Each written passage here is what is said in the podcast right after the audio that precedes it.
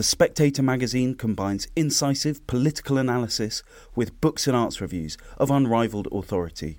Subscribe today for just £12 and receive a 12 week subscription in print and online, plus a £20 Amazon gift voucher, absolutely free.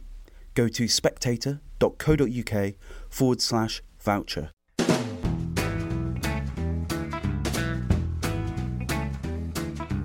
Hello, and welcome to the Americano podcast, a series of discussions about American politics and life. My name is Freddy Gray. I'm the deputy editor of The Spectator. I am delighted to be joined by Sergey Radchenko, who is a historian of the Cold War, as well as the Wilson E. Schmidt Distinguished Professor at the Henry A. Kissinger Center for Global Affairs, which is uh, part of Johns Hopkins School of Advanced International Studies. Sergei, yesterday, or in fact, it was the day before, but yesterday it, it made the news that um, Henry Kissinger gave a speech in which he said that the Ukraine would have to make territorial or should make territorial concessions to Russia. Uh, this provoked quite a strong backlash among people in Westminster, I'd say, people in Washington, and particularly people on Twitter who seem to think that any concession towards Russia is, is appeasement and weakness. It's not something Kissinger's often been accused of uh, appeasement and being weak on in Cold War matters. What do you make of how this debate played out yesterday on social media? Well, the social media is famous for misinterpreting what people say or or, or making a, a big fuss out of nothing. In this particular case, I think Kissinger was referring to pushing the Russians back to the lines of 24th of February and uh, uh, perhaps seeking some sort of a peaceful solution on that basis. However, his words have been interpreted as, you know, sort of peace for territory, which I don't think is correct. He actually did appeal for the status quo ante, didn't he? That's what he said. He, status quo ante, and of course, what he meant by status quo ante is the situation as it existed on the 23rd of February of this year. Now, the counter argument to this should you know is has been that well we should not tell the Ukrainians what to do and if they feel like they they can push or should you know push the Russians out of those statelets of DNR and LNR or Crimea then it should be up to them to which I think Kissinger would say, well, we have to also consider the broader implications of that, i.e., would that result in a in a conflagration? If would that result in some kind of a regional widening, regional war, or God forbid, Russia resorting to nuclear weapons? So I think what Kissinger said actually is fairly responsible as an as as uh, as a statesman with great deal of experience behind his shoulders, he was uh, he was uh, talking about a way to find a negotiated solution to this war. I think everybody understands that this war will somehow come to a negotiated solution. It's not it's not an all or nothing. The question is where are the lines going to be drawn? So he's suggesting that perhaps pushing Russia out of those territories that it, has captured since uh, February 24th would suffice for some sort of a peace deal. But of course, so much remains unknown. Would the Russians uh, be willing to do that? Will the Ukrainians be willing to stop at those lines? This is, of course, not very clear. He used the phrase uh, "balance of power," did he not? And I think the that's clearly been his way of understanding statecraft throughout his his long career. And I think he suggested that Ukraine should be neutral. And I think to a lot of people now, perhaps sort of uh, made slightly crazy by the war, the idea of Ukrainian neutrality is itself not good enough. It must either be a fully westernized state or nothing. And then on the Russian side, it must be absorbed into Russia. I think for a lot of Ukrainians, as I understand it, Kissinger's position is quite sensible but it's possibly the, the politicians west and east of, of Ukraine and Kissinger have very different ideas. Well, Kissinger has said various different things about NATO enlargement throughout years, as it were. If you go back to the mid 1990s, Kissinger was one of those who actually argued very forcefully for NATO enlargement at that time when this debate was being had that was being held in the United States. Of course, in that in that context, we were just talking about uh, enlargement into Hungary, Czechoslovakia, and Poland. But Kissinger was forcefully in favor in more in recent years he has been saying about Ukraine that well it should it should serve as a bridge it should not separate Russia from the west and so on and so forth. So one can interpret those remarks to mean that he's against NATO enlarging into Ukraine. But to be fair this is not some sort of a marginal opinion. This is very much a mainstream opinion in policy circles in the west in the United States in Britain as well. That is to say, that it's very unlikely that Ukraine will be able to join NATO in the foreseeable future, anyhow. So the question is really should the West be much more outspoken about it? And actually, Zelensky himself, President Zelensky, has complained about it even before the war. He said, you know, why don't you just tell us that we are not going to get into NATO? Why don't you say this openly? And this has not been made clear, and that has perhaps unduly created uh, complications for, for Ukraine, first and foremost. Do you have a sense that um, perhaps facts on the ground may be changing slightly in recent days against the West and, and, and, and for Russia? And that the overriding impression we've had that Russia got this very wrong, which it seems to have done, and has uh, the war has not progressed as well as Russia hoped. Perhaps in recent days that's starting to come apart. So therefore, the logic of Kissinger's position becomes stronger rather than weaker. Yeah, I, I, you know, a war is a very difficult business to predict. Uh, when uh, the war started, uh, there was an expectation, not just in the Kremlin, but also among experts in the West, uh, among military experts in the West, that uh, Russia would would have uh, would achieve a very quick victory over Ukraine and would be able to basically topple the Ukrainian government. I mean, the Russians evidently expected to do that within sort of three days to a week, right? That did not happen. The Russians ran into very serious logistical and other problems, morale problems, fighting this very difficult battle on the outskirts of Kiev, eventually, obviously, with retreating from there. Then, of course, we had that very long battle over Mariupol, which was eventually effectively uh, won by the Russians, but at, at a huge cost. And of course, now we are seeing the battle unfold in Donbass. It's progressing. The question is, you know, will that come to stalemate? Will the Russians make gains in the coming weeks? I think uh, it's very difficult to say at this point. Uh, many military experts predict that these that we'll see stalemate by by the summer. Now, if you go back to when the war broke out, there was an, indeed an expectation that in the long term, if this war were to last for, for a longer period of time, the Russians would be able to prevail in the sense that you know the forces are not equal. Russia is a much bigger country and has uh, as much as you know it has been mauled in, in the in the battles in, in Ukraine, it still would be able to prevail in the long term. I don't know where the consensus on this is at the moment. I think we are. Some people are saying, well look what's happening in Donbass, maybe that represents a turning point in the war for Russia, you know, going the positive sort of from the Russian perspective in towards some kind of a victory. Others are still saying, well, actually no, because they they're still they don't have enough forces, they don't have enough manpower to prevail, so it, eventually it's going to be stalemate. I have been saying for weeks, and I think it's it's still, in my opinion, the most likely out- outcome is that we're going to have a stalemate, and it's going to move something to move towards some sort of a Korean scenario. Like in Korea, we had, you know, back and forth, back and forth, but then front lines stabilized. However, it should be said that for two years still there was uh, fighting before an uh, armistice was actually concluded. So the Korean War broke out in 1950. Think, you know, by 1951 it was pretty much over, but you know, the armistice was not concluded by 1953. And it seems that this is also where this conflict is heading. But again, you know, I'm not a prophet, I'm a historian, so just it, it's very difficult to say. But I think Kissinger is also approaching this conflict from the same perspective. He's looking at this long historical trajectory of similar conflict, and he's saying, well, what is going to happen in the coming weeks, in the coming month? Will the West get tired of this conflict in, in Ukraine? We're already seeing a kind of Ukraine fatigue. Will the West uh, see mounting economic difficulties because of energy prices, etc., etc.?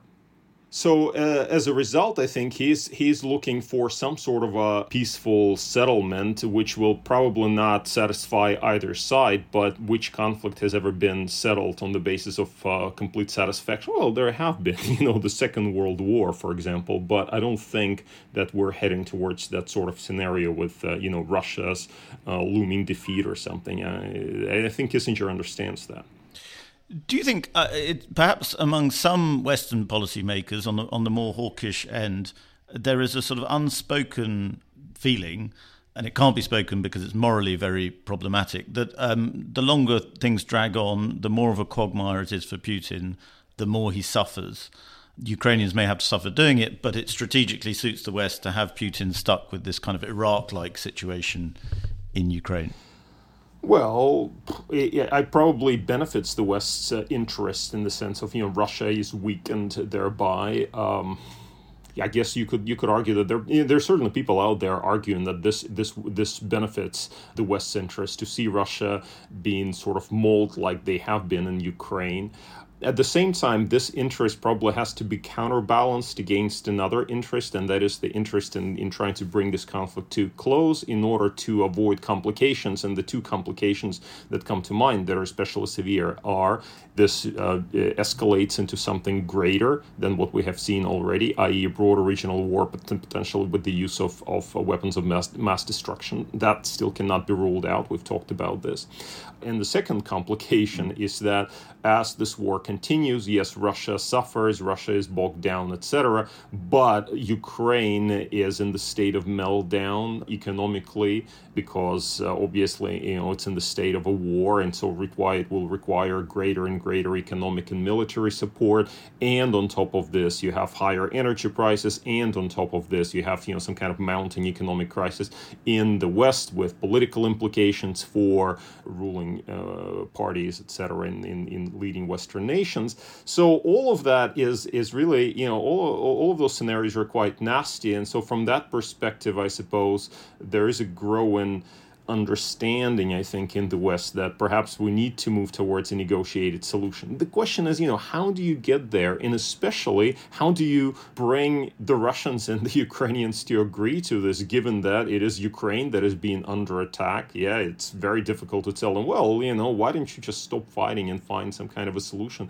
And the second thing is, it may be that Putin is uh, oh, is in in in it uh, a hundred percent. That is to say, we don't know what his aim end goals are. You know, is it to capture? Is it to push all the way to Kiev?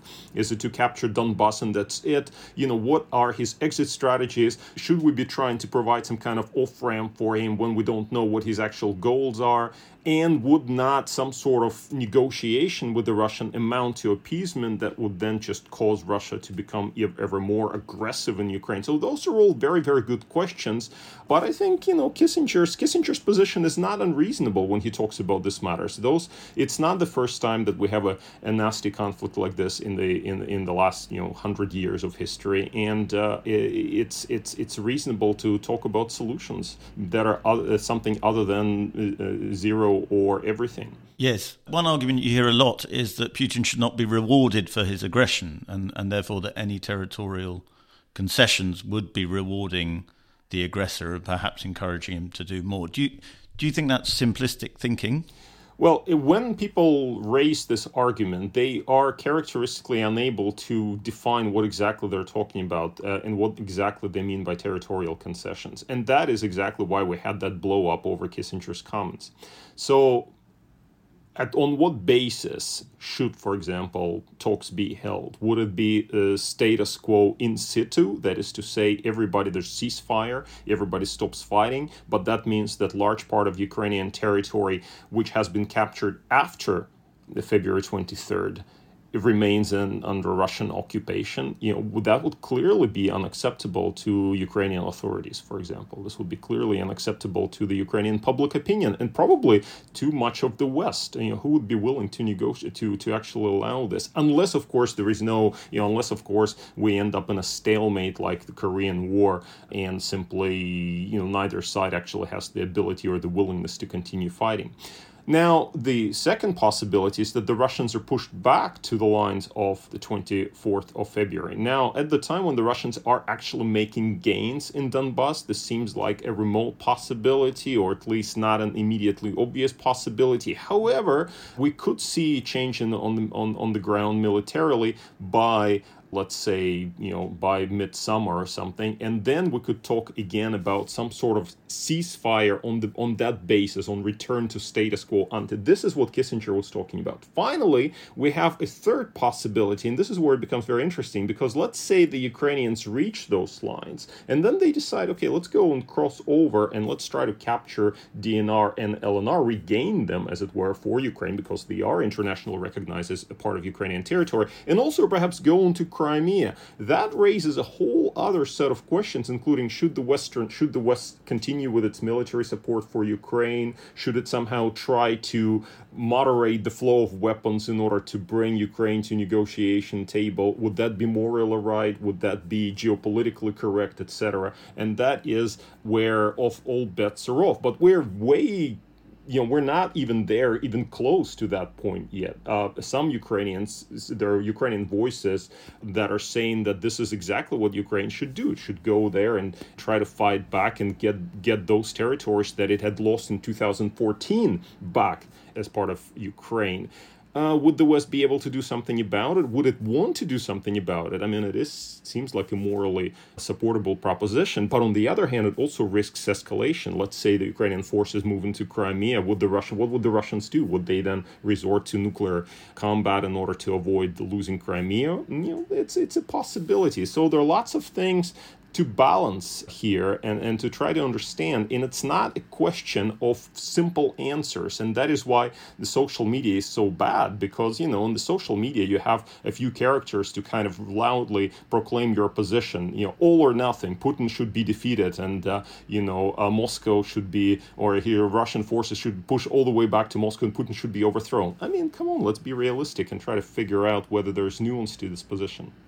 Well, I quite agree with you on social media. I suppose the worry is the extent to which social media is is affecting politicians uh, and the decisions they make. If you look back to when the Soviet Union withdrew from Afghanistan, for instance, my understanding is that it was presented not as a humiliation to the Soviet Union, but as a sort of an honourable withdrawal that they were they were almost giving back land to, to Afghanistan in a sort of honourable way.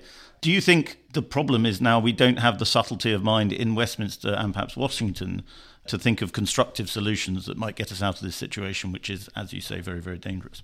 Well, if you look at the withdrawal from Afghanistan in 1989, February 1989, this, of course, was a, a, process that began soon after Mikhail Gorbachev came to power in the Soviet Union. Now, he understood that the invasion of Afghanistan was a bad mistake. I would even say that it was even before, it was clear before Gorbachev, even Brezhnev, who was, of course, under on whose watch that invasion happened in December 1979, I think understood pretty quickly to the extent that he could understand anything. He was a little bit, you know, he's mentally already uh, in, in serious decline, but he, but many other people people around him understood that this had been a mistake. They had not anticipated this kind of resistance against Soviet occupation, nor did they anticipate the Western help to the Mujahideen, which then made it all the more difficult to attain lasting peace in Afghanistan. So they started looking for an exit, but it really intensified under Gorbachev, who just realized look, this is a bleeding wound. We have to get out of there. But remember that it took 10 years from the point of Soviet invasion in 1979 to February 1989. It took 10 years for the Soviets to actually get out of Afghanistan, and it was not a forlorn conclusion even under Gorbachev. There were people, even in his circle, people like uh, Eduard Shevardnadze, who was actually a liberal foreign minister. He was saying, you know, we should continue helping the our people in Kabul. And so it took actually really concerted ac- action from Gorbachev to actually pull out. Now, I would say that yes, a broader improvement, you know, in in Soviet American relations, Soviet Western relations, of course helped a great deal because uh, that in that context, Gorbachev did not have to, you know, it was not it did not have to be presented as a great loss to the Soviet Union. It was kind of presented as a reasonable thing to do in the context of the ending of the Cold War. So if you if you if you project that to the to our present day, first of all, we are missing a key component here. We're missing Mikhail Gorbachev. We need a Gorbachev. Putin is not a Gorbachev, so we have to you know see beyond Putin. Hope that you know, there was an interview earlier today in the in the Ukrainian newspaper by the head of the Ukrainian military intelligence who claim that Putin has cancer and many other ailments. Now, I don't want to go there. I think it's, you know, I would take this kind of claims with a large grain of salt. But yeah, we all kind of expect that Putin will go at some point, And the question then becomes, well, what happens next? And will the person who comes after Putin will just basically say, you know, this was a terrible mistake. Let's see if we can get out of there somehow. And when and if this happens, I hope this happens soon. Yeah, I hope. But it's just my hope. We cannot, we don't know. It may, it may take several years before we reach this point. But at some point, this is bound to happen. Putin is going to be off the stage. There's going to be somebody else, and then the question is, how is this? You know, and this is where the Western policy, I think, becomes very important because at that point, I think the West will have to provide incentives to try to figure out how to facilitate Russia's exit from Ukraine, unless, of course, Russia is defeated militarily before that. But, but as we as we've talked about, this this this, this is not necessarily going to happen. So the the sad thing here, and and this is of course horrible for Ukraine, for the Ukrainian people who are who are suffering as a result of this, and and already uh, tens of thousands of people have died in this conflict. But the sad thing is, you know, this is likely to continue for some time. And although in the long term, I have no doubt that Russia is going to be defeated or is going to leave Ukraine one way or another, you know, it's in the long term. But the but after Putin is out of the way, I think we should really have a strategy for how to uh, facilitate the dialogue uh, with the Kremlin. And I think that's where Kissinger's insights really come in very useful. I mean, Kissinger is 98 years old. He's seen a lot of stuff. Yeah, he's seen superpowers collapse. He's seen wars being won and lost. On his watch, the United States withdrew from Vietnam and then bounced back to, to glory, as it were. You know, a lot of people were saying in the 1970s that the West was in decline because America lost in Vietnam. Well, there it goes. You know, it came back in, in the 1980s and won the Cold War. So I think we need to have that kind of long perspective that Kissinger provides through his long service in the U.S. government, through his work, you know, in academic work, and so on and so forth, and apply that those insights to our understanding of Russia-Ukraine relations, but also importantly to our understanding of where Russia fits in the global order. And this is what also what Kissinger talked about. He said, well, you know, Russia is not going to disappear, and we have to keep a, keep in mind that it is a player in European politics and in some ways in global politics as well. If you follow what Kissinger has been saying over the last uh, month, uh, weeks and month, in fact, I was just uh, at an event with Kissinger in Washington um, uh, a couple of weeks ago, and he talked about China there, and he, you know, he was he was really concerned about China. He was, he was really laser focused on China, and it was saying, well, if you look at the at the strategic competition between the United States and China, Russia is an important player there. So we need to, in the longer term, figure out how to create contradictions between Russia and China. Is it possible? I don't know if it's possible. Myself, you know, I've studied Sino-Russian relations for years, and I can see uh, why they are as, as good as they are. But I can see where Kissinger is coming from. And the general uh, perception has been that the war has pushed Russia and China closer together, and so therefore you'd think the longer it goes on, uh, the worse it is for for longer term Western interests. Well, and that is interesting. First of all, uh, you could look at this uh, from the following perspective. There's a Chinese saying to kill a chicken in order to scare a monkey. 杀鸡儆猴 in Chinese. Uh, so what the United States is doing now, and the West is doing with regard to to uh, Russia, is killing the chicken in order to scare the monkey, and the monkey is China. So you know, I think the Chinese did not expect how this war would unfold. I mean, Ukraine was not seen as any kind of power uh, worth mentioning. I mean, in this sense, the Ukrainians have already taught a lesson to the Russians and to the world. Yeah, even if they are not able to capture Donbass, or even if this comes to to stalemate of some kind, like the Korean war, but still the Ukrainians have already taught the world not to underestimate Ukraine. So the Chinese have, I think, got their lesson from this. And their position in this conflict between Russia and Ukraine has been uh, kind of ambiguous, actually. They have not really been supporting Russia all that much. Yeah, rhetorically they have. They've said, oh, yeah, let's blame NATO for this. And let's, uh, they've talked about biological weapons in Ukraine funded by, by Hunter Biden or whatnot. You know, they've done this, but this is propaganda. But if you look at what they're really doing, the Chinese are looking after their own interests and they do not necessarily want to be seen as just uh, backing Russia to bitter end, as it were. So they've been kind of a little bit on the on the fence here. Uh, nevertheless, nevertheless, it is also important to note that Sino-Russian relations continue to be fairly close. Fairly close. They issued their joint declaration on February 4th before the conflict began, uh, and uh, we've seen a, a, a, this trajectory of ever closer relations.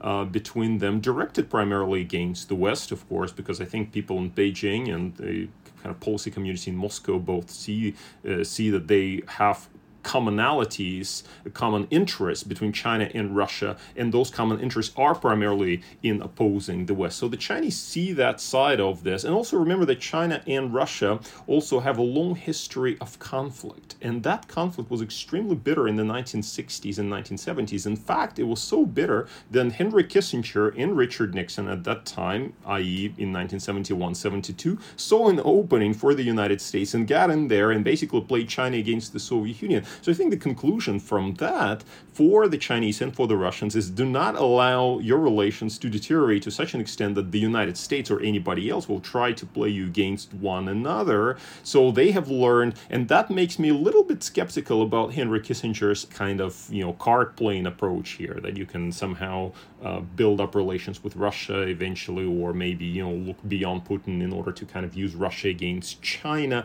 I would not Mm, I'm not, you know, as a historian of Sino-Russian relations, I'm not too confident about this this approach of his. But it's it, it's a worthwhile uh, approach anyway to think about.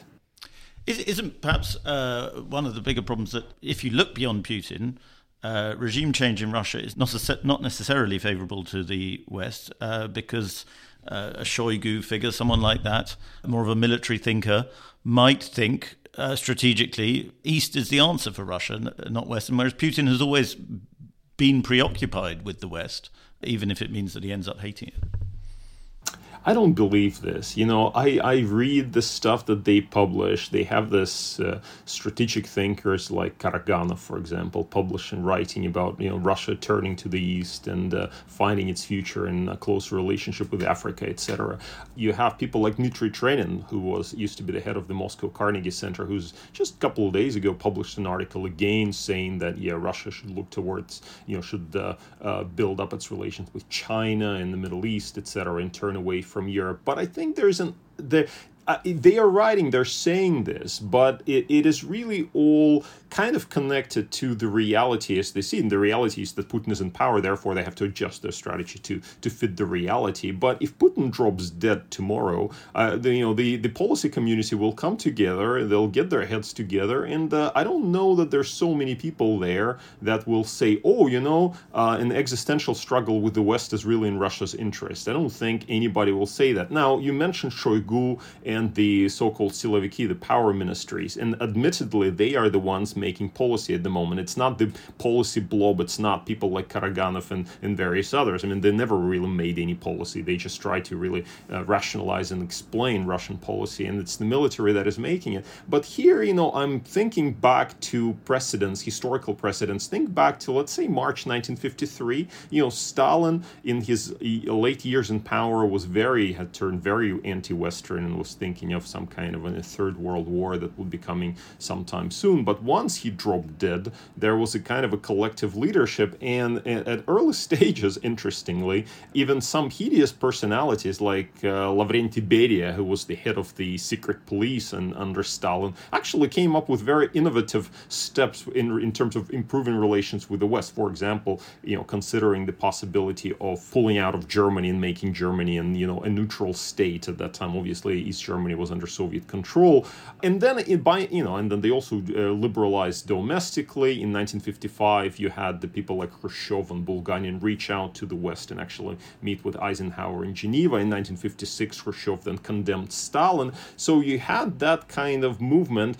It did not mean that the Cold War ended. In fact, uh, Cold War, the Cold War continued for for many years, but we had a, certainly moment there where you you know the uh, Soviet leaders stepped away from very confrontational policies that Stalin had pursued and were actually looking for some form of accommodation with the West or recognition with uh, by the West uh, because they understood that the policy as had been pursued was actually erroneous, and that you know that group of leaders included the military, included the intelligence, etc. So. I would not say that if let's say Putin drops down, clearly Putin exercises you know a huge role in Russian policy making in the moment. Let's say if he's out of the picture, yeah, you still have people like Shoigu presumably interested in you know the glory for the Russian military. You also have in the intelligence community, but you also have the economic ministries. You also have you know economists there in the kind of broader policy circles who are saying you know this is crazy. This is crazy. We should do we should do something else. And I, I don't think we should uh, uh, discount this possibility. I suppose uh, Henry Kissinger might outlive Putin, given that he never seems to show any sign of um, dramatic deterioration. I hope he does. Look, I, I, you know, a lot of people, a lot, a lot of Russians, a lot of Russians are hoping for Putin's demise. Probably not a majority. We have to be realistic here. There's a large number of, uh, you know, Russian people in, in, Russia itself who are very chauvinistic and very imperialistic, and I hope they uh, eventually learn that this is not uh, a path to a brighter future. But there are also many reasonable Russians who look at this and think, "Oh my God, what did we, what have we got ourselves?" into how did we get here and won't things improve if the Tsar finally is ousted or just dies or something. Sergey, let's end it there. But thank you very much for coming on to Americano. I do hope we can get you on again. Yeah, thanks for having me. Thank you very much for listening to that episode of Americano. If you enjoyed it, please subscribe. And if you really enjoyed it, please leave us a star rating, preferably five stars, and a review.